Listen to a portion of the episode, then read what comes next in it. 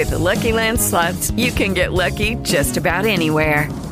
This is your captain speaking. We've got clear runway and the weather's fine, but we're just going to circle up here a while and get lucky.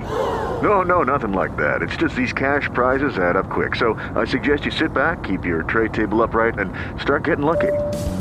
Play for free at LuckyLandSlots.com. Are you feeling lucky? No purchase necessary. Void where prohibited by law. 18 plus terms and conditions apply. See website for details. L'indomani, quando la colazione riunì la famiglia Otis, si parlò assai lungamente del fantasma.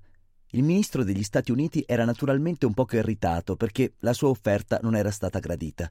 Non ho affatto intenzione di recare ingiurie al fantasma. E riconosco che, visto il lungo tempo del soggiorno nella casa, non è stato gentile gettargli dei cuscini sulla testa. Questa osservazione, tanto giusta, provocò da parte dei gemelli un'esplosione di risa. Ma d'altra parte, riprese il signor Otis, se persiste davvero a non adoperare il grasso con la marca Soleil Levant, bisognerà che noi gli togliamo la sua catena, altrimenti sarà impossibile dormire con tutto quel frastuono alla porta delle camere da letto. Per un'intera settimana tutto fu calmo. La sola cosa che attirava un po' d'attenzione era il riapparire continuo della macchia di sangue sul pavimento della biblioteca. Era certamente un fatto strano, tanto più che la porta veniva sempre chiusa a chiave la sera e venivano chiuse pure le finestre. Con stupore fu anche osservato che la macchia cambiava di colore frequentemente, come un camaleonte. Certe mattine essa era rossa scura, quasi di un rosso indiano. Altra volta era vermiglia, poi dell'acceso colore della porpora e una volta, quando discesero per fare la preghiera, secondo il rito della libera chiesa episcopale riformata americana, si trovò la macchia di un bel verde smeraldo. Naturalmente questi cambiamenti da caleidoscopio divertivano molto tutti ed ogni sera si facevano scommesse sul colore che la macchia avrebbe assunto il giorno dopo. Soltanto la piccola Virginia non prendeva mai parte agli scherzi. Per una ragione ignota, essa rimaneva sempre vivamente impressionata alla vista della macchia di sangue ed era stata sul punto di piangere quando era apparsa del colore verde smeraldo. Il fantasma fece la sua seconda apparizione in una notte di domenica. Poco dopo coricata, la famiglia fu d'un tratto posta in allarme da un enorme fracasso che veniva dal vestibolo. Scesero tutti subito e trovarono che una completa armatura si era staccata dal suo posto ed era caduta sul pavimento. Vicino ad essa, seduto sopra una poltrona dall'alta spalliera, il fantasma di Canterville si fregava i ginocchi con un'espressione di vivo dolore sul volto. I gemelli, i quali si erano muniti della loro fionda, gli lanciarono subito 2 pallottoline con la sicurezza di mira che si può acquistare solo a forza di lunghi e pazienti esercizi fatti sopra il professore di calligrafia. Frattanto, il ministro degli Stati Uniti puntava sul fantasma la sua rivoltella e, secondo la usanza dei californiesi, gli intimava di alzare in aria le braccia. Il fantasma si levò bruscamente, mandando un grido di selvaggio furore, e svanì nella nebbia, spegnendo la candela di Washington Otis e lasciando tutti nella più completa oscurità. Giunto in cima alle scale, riprese possesso di sé e si decise a lanciare il suo scoppio di risa satanico che in 1000 occasioni aveva sperimentato essere un procedimento d'effetto sicuro. Si racconta che ciò aveva fatto diventare grigia in una sola notte la parrucca di Lord Napier. Certo bastò a decidere le 3 governanti francesi a dare le loro dimissioni prima di finire il primo mese di servizio. Ricordando questo, lanciò dunque la sua orribile risata, svegliando ad una tutte le eco delle antiche volte. Ma appena le terribili risonanze si dispersero, una porta si aprì e apparve in veste da camera celeste la signora Otis. «Temo», disse ella, «che siate indisposto e vi porto una boccetta con tintura del dottor Bobel. Se si tratta di indigestione, vi farà molto bene». Il fantasma la guardò con 2 occhi fiammeggianti di furore e si accinse a cambiarsi in un grosso cane nero. Questo era il tiro che gli era valso molta meritata reputazione e da cui il medico di famiglia aveva sempre attribuito l'idiotismo incurabile dello zio di Lord Canterville, l'onorevole Tommaso Orton. Però un rumore di passi che gli si avvicinavano gli fece cambiare idea e si contentò di farsi leggermente fosforescente. Indi svanì, dopo aver messo un gemito sepolcrale, proprio mentre i 2 gemelli stavano per raggiungerlo. Rientrato nel suo rifugio, si sentì finito. Egli era in preda alla più violenta agitazione. La volgarità dei due gemelli e il materialismo della signora Otis erano certamente irritanti, ma ciò che l'umiliava di più era di non aver potuto reggere l'armatura di ferro. Aveva pensato di impressionare anche quegli americani moderni, di farli tremare alla vista d'uno spettro corazzato, almeno per la deferenza al loro poeta nazionale Longfellow, l'autore dello scheletro nella sua corazza, di cui le poesie graziose e interessanti l'avevano spesso aiutato a passare il tempo che i Canterville trascorrevano a Londra. Quella poi era la sua armatura. Egli l'aveva portata con gran successo al torneo di Kentworth e ne era stato complimentato dalla Vergine Regina. Ma quando ora aveva voluto indossarla nuovamente, era quasi rimasto schiacciato dal peso enorme della corazza e dall'elmo d'acciaio, ed era caduto pesantemente sul pavimento, scorticandosi crudelmente i ginocchi e lussandosi il polso destro. Per vari giorni rimase ammalato e fece appena qualche passo, ma forza di cure finì per rimettersi e si decise a tentare un terzo espediente per spaventare il ministro degli Stati Uniti e la sua famiglia. Scelse per il suo nuovo debutto il venerdì 17 agosto e consacrò una gran parte della giornata a rivedere il suo costume. La sua scelta si posò sopra un cappello a falde rialzato da una parte e abbassato dall'altra con una penna rossa, un manto sfilacciato alle maniche e al colletto e infine un pugnale arrugginito. Verso sera scoppiò un violento temporale. Il vento era così forte che scuoteva tutto il castello e faceva sbattere le porte e le finestre della vecchia dimora. Era proprio il tempo che ci voleva. Ecco quello che egli aveva in mente di fare. Sarebbe entrato senza far rumore nella camera di Washington Otis e avrebbe sussurrato alcune parole tenendosi ai piedi del letto e gli avrebbe piantato 3 volte il suo pugnale nella gola al suono tenue di una melodia. Egli sentiva un odio speciale contro Washington perché sapeva perfettamente che era lui che aveva l'abitudine costante di pulire la famosa macchia di sangue di Canterville con l'aiuto dello smacchiatore incomparabile di Pinkerton. Dopo aver ridotto in un profondo stato di terrore lo spensierato giovane, sarebbe entrato nella camera del ministro degli Stati Uniti e di sua moglie, e allora avrebbe posato la mano viscida sulla fronte della signora Otis e con voce sorda avrebbe mormorato agli orecchi di suo marito tremante i terribili segreti del carnaio. Contro la piccola Virginia non aveva stabilito ancora niente. Ella non l'aveva mai insultato ed era tanto bella e tanto buona. Qualche grugnito che partisse dall'armadio gli sembrava sufficiente e se non giungeva a svegliarla, sarebbe arrivato a tirare la coperta con le sue dita tremolanti di paralisi. Quanto ai gemelli, era risoluto a dar loro una buona lezione. Per prima cosa si sarebbe seduto su di loro in modo da produrre l'effetto della soffocazione in sogno. Indi, profittando della vicinanza dei loro letti, si sarebbe rizzato sullo spazio libero con l'aspetto di un cadavere verde, freddo come il ghiaccio, finché non fossero paralizzati dal terrore. Poi, gettato via il suo sudario, avrebbe fatto a 4 zampe il giro della stanza sotto forma di scheletro tutto bianco, rotando uno degli occhi nella sua orbita in modo da rappresentare il Daniele muto o lo scheletro del suicida, parte nella quale in 1000 circostanze aveva suscitato grande effetto. Si riteneva ugualmente abile in questa parte come in quella di Martino il Pazzo o il Mistero Mascherato. Alle 10:30 sentì la famiglia che saliva per coricarsi.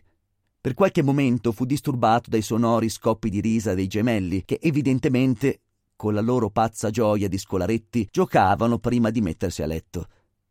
Ma alle 11:15 tutto era tornato in silenzio e quando suonò mezzanotte egli si avviò a compiere la sua vendetta. La civetta volava contro i vetri della finestra. Il corvo urlava nella spaccatura d'un vecchio tasso e il vento gemeva errando intorno alla casa come un'anima in pena. Ma la famiglia Otis dormiva tranquilla, senza neppure sospettare la sorte che l'attendeva. Il fantasma sentiva perfettamente il russare regolare del ministro degli Stati Uniti che dominava il rumore della tempesta. Scivolò allora lungo il muro. Un sorriso cattivo increspava la sua bocca crudele e la luna nascose la sua faccia dietro una nuvola quando egli passò davanti all'apertura ogivale ove erano impresse in turchino e oro le sue armi e quelle della sua moglie assassinata. Camminava sempre come un'ombra funesta e pareva quasi che facesse retrocedere le tenebre stesse sul suo passaggio. Ad un certo punto credette sentire una voce che chiamasse. Si fermò. era invece un cane che abbaiava. Si mise in cammino, mormorando strani giuramenti del XVI secolo e brandendo di quando in quando nella brezza di mezzanotte il pugnale arrugginito. Arrivato finalmente all'angolo del corridoio che conduceva alla camera dell'infelice Washington, si arrestò. Il vento agitava intorno alla sua testa le lunghe ciocche di capelli grigi e faceva svolazzare in pieghe grottesche e fantastiche l'orrido sudario che recava addosso. L'orologio suonò il quarto ed egli comprese che il momento era giunto. Fece a se stesso un ghigno e svoltò l'angolo. Aveva appena fatto un passo che indietreggiò emettendo un gemito di terrore. Dinanzi a lui si ergeva un orribile spettro, immobile come una statua, mostruoso come il sogno d'un pazzo. La testa dello spettro era calva e rilucente, la faccia rotonda, grassotta e bianca. Un riso orribile sembrava averne deformati i tratti in una smorfia eterna. Dagli occhi usciva a fasci una luce rossa scarlatta. La bocca pareva un gran pozzo di fuoco e un vestito orrido come quello di Simone stesso trappeggiava il suo corpo dalle forme titaniche. Sul petto era fissato un foglio con una iscrizione in caratteri strani, antichi. Era forse un'epigrafe infamante dove erano iscritti tremendi delitti, una terribile lista di misfatti. Finalmente nella mano destra teneva una scimitarra di acciaio luccicante. Non avendo egli veduto fino a quel giorno fantasmi, provò naturalmente una paura terribile e dopo aver gettato fuggivamente un secondo sguardo sull'orrido spettro, ritornò alla sua camera a grandi passi, inciampando nelle lenzuola in cui era avviluppato. Percorse correndo il corridoio e finì per lasciarsi cadere di mano il pugnale arrugginito sugli stivali alla scudiera del ministro, nei quali stivali venne ritrovato l'indomani dal cameriere. Rientrato nel suo recondito asilo, si lasciò abbattere su di un piccolo lettuccio e nascose il viso fra le lenzuola. Ma dopo un momento il coraggio indomabile dei Canterville d'altro tempo si ridestò in lui ed egli prese la risoluzione di andare a parlare all'altro fantasma spuntato il giorno. Per cui, appena l'alba ebbe illuminate le colline, ritornò al posto dove aveva visto per la prima volta l'orrido fantasma. Diceva a se stesso che alla fine 2 fantasmi valevano più di uno e con l'aiuto del suo nuovo amico avrebbe potuto combattere vittoriosamente contro i 2 gemelli. Ma quando fu giunto, si trovò in presenza di uno spettacolo terribile. Certamente doveva essere accaduto qualche cosa allo spettro, perché la luce era completamente sparita dalle sue orbite. La scimitarra luccicante era caduta dalla sua mano ed egli si teneva appoggiato al muro in un atteggiamento incomodo. Si slanciò in avanti, lo prese fra le sue braccia. Ma quale fu il suo orrore vedendo la testa distaccarsi e ruzzolare per terra, il corpo prendere la posizione di coricato. Allora s'accorse di stringere una tenda di grossa tela bianca e che un manico di granata, un coltello di cucina e una zucca vuota giacevano ai suoi piedi. Non comprendendo nulla di questa curiosa trasformazione, prese con mano febbrile lo scritto e vi lesse, alla luce grigia del mattino, queste parole terribili. Ecco il fantasma Otis, il solo vero e autentico spirito, diffidare delle imitazioni. Tutti gli altri sono contraffazioni. Tutta la verità gli apparve improvvisamente. Egli era stato burlato, mistificato, ingannato. L'espressione che caratterizzava lo sguardo del vecchio di Canterville riapparve nei suoi occhi.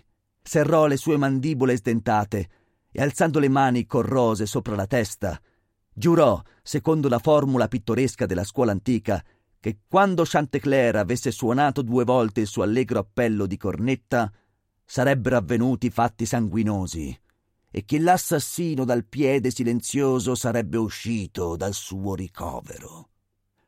Aveva appena finito di fare questo tremendo giuramento che da un cascinale lontano, dal tetto di tegoli rossi, partì il canto di un gallo. Il fantasma emise un riso prolungato, lento, amaro, ed attese. Attese un'ora, poi un'altra. Ma non si sa per quali misteriose ragioni il gallo non cantò più. Finalmente, verso le 7:30, l'arrivo delle cameriere lo costrinse a lasciare la sua fazione. Rientrò nel suo asilo con fiero passo, pensando al suo inutile giuramento ed al suo inutile e mancato progetto. Quando vi giunse, consultò varie opere dell'antica cavalleria. la cui lettura l'interessava enormemente, e vi lesse che Chantecler aveva sempre cantato 2 volte quando si era ricorso a quel giuramento. «Ma che il diavolo porti via questo stupidissimo animale!» mormorò egli. «Nel tempo passato sarei corso su lui con la mia buona lancia e gli avrei passato la gola e l'avrei forzata a cantare un'altra volta per me. Avesse anche dovuto crepare!» Ciò detto, si ritirò in una comoda bara di piombo e vi rimase sino alla sera. Il giorno seguente il fantasma si sentiva debole e stanchissimo. Le terribili agitazioni delle ultime 4 settimane cominciavano a produrre su di lui il loro effetto. Il suo sistema nervoso era completamente disordinato e il minimo rumore bastava a farlo trasalire. Non uscì più dalla sua camera per 5 giorni e finì col decidersi di non più curarsi della macchia di sangue sul pavimento della biblioteca. Dal momento che la famiglia Otis non la voleva, significava che non la meritava. Questo era chiaro. Quella gente apparteneva evidentemente ad una razza inferiore, incapace di apprezzare il valore simbolico di fenomeni sensibili. Le apparizioni dei fantasmi, lo sviluppo di astrali, tutto ciò era per essi incomprensibile, non alla portata delle loro intelligenze. Rimaneva quindi il suo stretto dovere farsi vedere nel corridoio 1 volta alla settimana e di gesticolare dalla finestra ogivale il 1° e il 3° mercoledì d'ogni mese. Non trovava nessuna ragione plausibile per sottrarsi a tale obbligo. In verità, la sua vita era stata molto colpevole, però egli era coscienziosissimo in tutto quello che riguardava il soprannaturale. E così, i 3 sabati successivi, traversò come al solito il corridoio tra 00:30 e 3 del mattino, prendendo tutte le possibili precauzioni per non essere veduto né sentito. Si levava gli stivali, camminava il più leggermente che gli fosse possibile sopra le vecchie tavole tarlate, si involtava in un grande mantello di velluto nero e non dimenticava di ungere col grasso Soleil Levant le sue catene. Solo dopo lunghe esitazioni egli si era deciso ad adottare questo mezzo di protezione. Una sera, mentre la famiglia pranzava, egli si era insinuato nella camera da letto della signora Otis e ne aveva rubato una boccetta. Al primo momento si era sentito umiliato, ma poi aveva dovuto persuadersi che quella invenzione meritava i maggiori logi e che cooperava in un certo modo a favorire i suoi piani. Non trascuravano frattanto gli Otis di mettere attraverso il corridoio delle corde perché egli potesse inciampare nel buio, e una volta infatti, dopo che egli s'era vestito per la parte di Isacco il Nero o il cacciatore del bosco di Hawksbury, era caduto per aver messo il piede sopra delle tavole insaponate, poste dai 2 gemelli sulla soglia della camera delle tappezzerie e dal principio della scala di quercia. Quest'ultimo affronto lo mise in furore tale che risolvette di fare uno sforzo supremo per imporre la sua dignità e riaffermare la sua posizione sociale. Si decise quindi di far visita la notte seguente agli insolenti giovani etoniani nella sua celebre parte di Ruperto il Temerario o il Conte senza testa. Non si era più mostrato da 70 anni sotto tale travestimento, e cioè dalla volta in cui aveva fatto una tal paura a Lady Barbara Modish che essa aveva ritirata la sua promessa di matrimonio al nonno dell'attuale Lord Canterville ed era fuggita a Gretna Green con il bel Giacomo Castletown, giurando che per nessuna cosa al mondo avrebbe più consentito di allearsi ad una famiglia che tollerava ad un orribile fantasma di passeggiare al crepuscolo sulla terrazza del castello. Il povero Giacomo era stato in seguito ucciso in duello da Lord Canterville sul prato di Wandsworth, e Lady Barbara era morta di dolore a Tunbridge Wells prima della fine dell'anno. Il suo successo non avrebbe quindi potuto essere più bello e più completo. Se mi è permesso di usare un termine teatrale parlando di uno dei più grandi misteri del mondo soprannaturale, o un termine scientifico parlando del mondo superiore alla natura, devo dire che era una delle sue creazioni più difficili. Gli occorsero 3 ore buone per terminare i preparativi. Gli stivaloni alla scudiera, facenti parte del costume, erano invero un po' troppo larghi per lui, e delle pistole da arcione non riuscì a trovarne che una, ma insomma fu soddisfattissimo e alla 1:15 passò attraverso il muro e scese nel corridoio. Giunto presso la camera occupata dai gemelli, che io chiamerò la camera turchina dal colore delle tappezzerie, trovò la porta socchiusa. Per fare un'entrata di grande effetto spinse con forza l'uscio e stava per entrare quando una pesante brocca piena d'acqua si rovesciò su di lui, inzuppandolo fin dentro le ossa. Nello stesso tempo scoppi di risa soffocante partirono dal letto su cui sovrastava un grande baldacchino Il suo sistema nervoso ne rimase così vivamente scosso che egli rientrò nei suoi appartamenti a gambe levate e l'indomani dové rimanere a letto per un forte raffreddore. La sola consolazione che provò fu di non aver portato seco la sua testa, perché in tal caso le conseguenze sarebbero state assai più gravi. Dimessa ormai ogni speranza di poter terrorizzare quella terribile famiglia americana, si limitò allora a percorrere il corridoio con scarpe di corda, col collo avvolto in una grossa cravatta per timore delle correnti d'aria e munito sempre di un piccolo archibugio in caso di attacco da parte dei gemelli. Il 19 settembre ebbe il colpo di grazia. Egli era disceso per la scala, fin nel vestibolo, sicuro che almeno in quel luogo non sarebbe stato tormentato, e si divertiva a fare delle osservazioni satiriche sopra le fotografie del ministro degli Stati Uniti e di sua moglie, fotografie che avevano preso il posto dei ritratti della famiglia dei Canterville.